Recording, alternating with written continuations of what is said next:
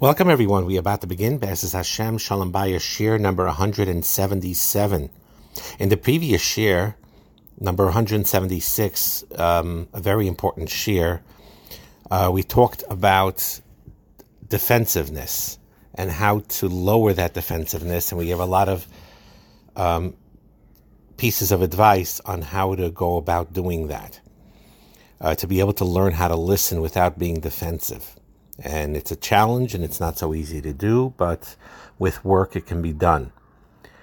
Um, now we're going to discuss the opposite side of that, that um, there's a disclaimer regarding defensiveness because the opposite extreme is to listen constantly and being overly accommodate, uh, accommodating or to have peace at any kind of price and never speak up at all, that's also um, not healthy.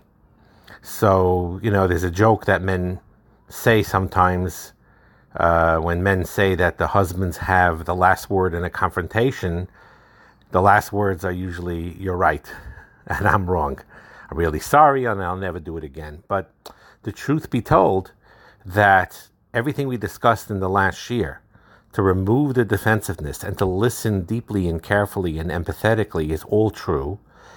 But after you truly listened and considered your spouse's point of view, then you need to tell her or him about how you see things differently. In other words, you may say, I thought about our conversation yesterday. I'm really sorry about the thing I did wrong, whatever it may be. But I don't fully agree that it was exactly that way. And let me explain myself what I mean, um, and so on. So, by defining those differences, that is very, very healthy. What happens then is, is that is the heart of a true relationship, which we discussed in marriage, that is a combination of self and of the relationship of being one. And you need that balance between the two. We called it interdependence, where you're, you, you're one, you're a partner, you're united, and you're really deeply connected, but you all both have individual identities also. And uh, you acknowledge and respect it. So, everything we said in the previous share is extremely important. That when you're having that initial conversation when your spouse comes to you and say i need to talk about something and they have a certain thing that's upsetting them you use all those tools to listen empathetically and not be defensive whatsoever as best as you can. But then subsequently after you know that you did that properly and your spouse was fully heard and fully understood stood then you could subsequently or should subsequently have another conversation and say, I, I, I took your words to heart and thank you. I appreciate your giving, telling me that. But I just want to express something with a different angle. I just, there's something I see a little differently, and I want to explain that as well. And um, another thing that's important to know is you need to help your spouse listen to you sometimes you may not realize it, but by nature, if you're very critical or you're very intense, or um, you know, uh, moody or whatever it is, you don't realize that very often it's hard for your spouse to listen to you in that state. And in that case, you need to tell your spouse and explain them to them what I would love to listen to you, but I need you to, um, you know, say things in a calm way, and so on and so forth. So, um, this Harriet Lerner said she saw a person, a, a, man in therapy, that was married to a woman who over talked things constantly in a rapid fire way. She was anxious. She used to basically express all her concerns in a very quick way and very powerful way when she was anxious, you know, I'm, I'm upset about this and this and so on and so forth, like rattling many, many things in one shot. and in a very emotionally strong way. And what the husband did over time that overwhelmed him, and he began to distance himself somewhat and stonewall, and that created more anxiety in her and increased her uh, mode of communication in a more intense, critical way. So, and that creates a vicious cycle. So the way to do that is, is if let's say you find your spouse hard, you want to listen to them, but you and, and and and but you find it hard because of their approach and the way they talk to you, then you basically approach your spouse in a calm voice in a calmer time and you explain, you know, I really want to listen to what you're saying. I heard a lot of things you've been saying. And um, maybe it's because I grew up in a family where there was a lot of conflict and intensity, and I'm allergic to that. And anytime I, I, I feel there's a, there's a tenseness, I, I shut down. And, um, you know, if you start talking about a list of criticisms, uh, in, in an intense way, I get I feel flooded, and that's why I withdraw. But it's not because I don't care. I really want to listen, and I really want to work on whatever problems that we have, and so on and so forth. And when he asks his spouse that to try to approach this calmly, to speak slower than normal, maybe a little lower volume than you normally do, maybe a little less urgency in the tone, then that definitely helps in giving him the ability to listen to her more. Or sometimes what he could do is ask her, or it goes the other way around, she could ask him to please mention one criticism at a time. In other words, you have a whole list of things that are bothering you. I just get flooded when you go through entire thing like how are we going to solve each, you know, all these things at once. So let's work on besides just talking in a calmer, slower tone in a more calmer atmosphere, let's just tackle one topic at a time, one particular thing at a time. Or another thing you may say, um, the husband could tell the wife, for example, it's hard for me to listen to your worries about the kids when I just walked through the door from a long day at work or, or when I'm eating supper.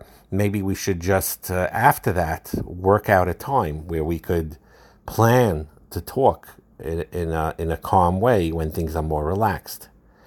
And he needs to explain to her he doesn't want to control her, uh, just that he feels flooded and agitated by the intensity of the way you know she talks about the problems in a critical way, and the husband needs to say, "I'll own up to the problem, whatever the problem is."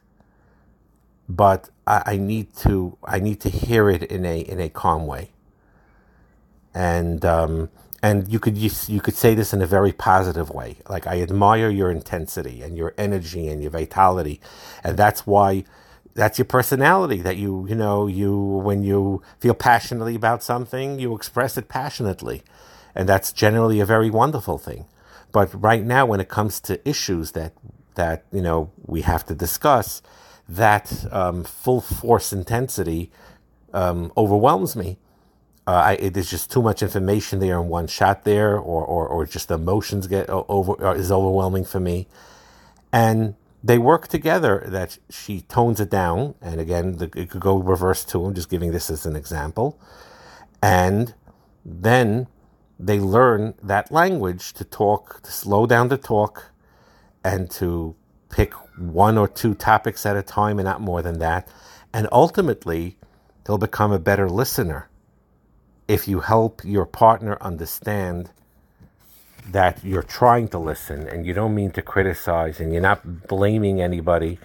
Um, but it was just hard to listen if you if you t- talk in such an intense way. So that could also help a lot. That when you um, have trouble listening because your husband or wife, when they talk, they're very intense and it overwhelms you, you could express that and say, you know, the way you talk is overwhelming. Let's slow it down a little bit. Let's take one topic at a time. Let's, um, you know, lower it down a notch, and then I'll be able to listen better and we could solve the problems in a better way. Another thing is important to know is that as great and beautiful as listening is, there are times where we have our limit. So let's say we were listening for a while and now our attention span, we're tired already, and we're, our attention is wandering already. You know, as you listened empathetically for 10 minutes, 15 minutes to whatever the discussion is, and right now that you, you see that you're you're already getting tired and that you're you're you're afraid you're going to lose that focus. So at that point, it's important to try to end the conversation or steer it in a different direction because there's really nothing compassionate in letting a person go on and on and on after you're ready shut down. But on the other hand, it's, it's not compassionate to only listen, uh, you know, uh, you know, at times you feel like it. So you basically need to express sometimes um, you know, uh, thank you, and I appreciate it. Just I'm I'm I'm tired now. Let's we'll address this again, but uh, you know, and that's that, and and that helps a lot also. You got to know your limits also, especially if you you weren't used to listening all your life, and now you're working on that skill. So it's not likely that all of a sudden you could sit in a chair and listen to an hour of your spouse talking and listen empathetically for a full hour when you weren't used to doing that initially it could be a practice of unfocused, un, uh, a focused, undivided attention for just five minutes. And that's all they could do at this point in time. And then they try for another five minutes at a different time until they develop that skill. Uh, so here's an example that that um, Harriet Lerner brings down on these type of things. That um, he said that basically there was a husband said uh, told said that his wife was every time they had supper. Uh, what happened was is his wife had a father in the nur- in a nursing home, and the care was not was poor care, and she was extremely upset about it. And every time at supper, every every single night, when she used to come for supper and they used to eat, he she used to just vent about the poor care her father was having, and the husband started to dread those conversations um, but on the other hand, he didn't say anything because he felt that if he limited the conversation, that would be insensitive.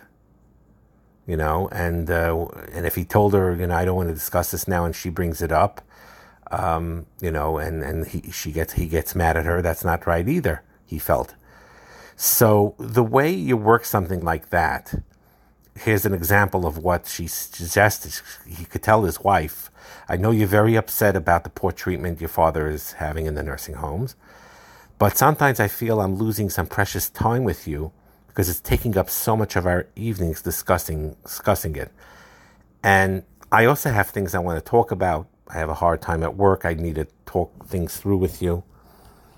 Or you could say that you know I'm com- I'm totally committed and, and and and you really mean it that we could work on whatever those that poor care is and to see we could find resolutions. I take your that subject very very seriously, but I I don't want to have this conversation around that dinner night in and night out. If it's an emergency situation or something that could be done immediately, that's a different story. I can't give my best attention when I want to relax. Maybe we could wait for a specific time on in a weekend or whatever, and let's talk about your father and the care and work, see if we can work something out. And by doing it like that, the wife will probably understand, be more understanding of it, and she may not be compelled so much now to have to talk about her father and the poor care every single night by supper. So I think this is a pretty common thing. Um, if something's on a wife's mind or a husband's mind, and they have dinner together generally, and it's something that they just feel strongly about. So you hear it again and again and again and again. It could be very frustrating. So sometimes you have to have these conversations to limit it, because it's not a chesed to. Um, to just let them go on and on, and just the resentment builds. So, in a nutshell, just to chazer over the things, to review uh, some aspects of the share despite the fact, and it is true, the previous share, extremely important of how to listen without being defensive. But at the same time, once that happened and you listened and sorted everything out, there is nothing wrong, and it's even a positive thing to now express in a calm, kind way about how you may feel a little differently from the way your spouse was feeling about a subject. And um, another thing is, is when you have difficulty listening because your spouse is very intense in the way he or she talks, to talk to him or her about it, ask them to slow down, to take one subject at a time. So it won't be overwhelming because when I get overwhelmed, I get flooded and I begin to distance myself and stonewall because I just, um, the conflict and intensity is too much for me. So please let, let's work on slowing it down a little bit and modulating it a little bit. And another thing also we said is to set limits on the listening if you have trouble listening to um, when your attention span is starting to waver to just bring it to your spouse's attention and say, you know, I, I'll, I will address this later. We spoke about it for 10 minutes and um, I take it very seriously, but if we could take a break now and we'll get back to it at a little bit of a later time. Have a wonderful day.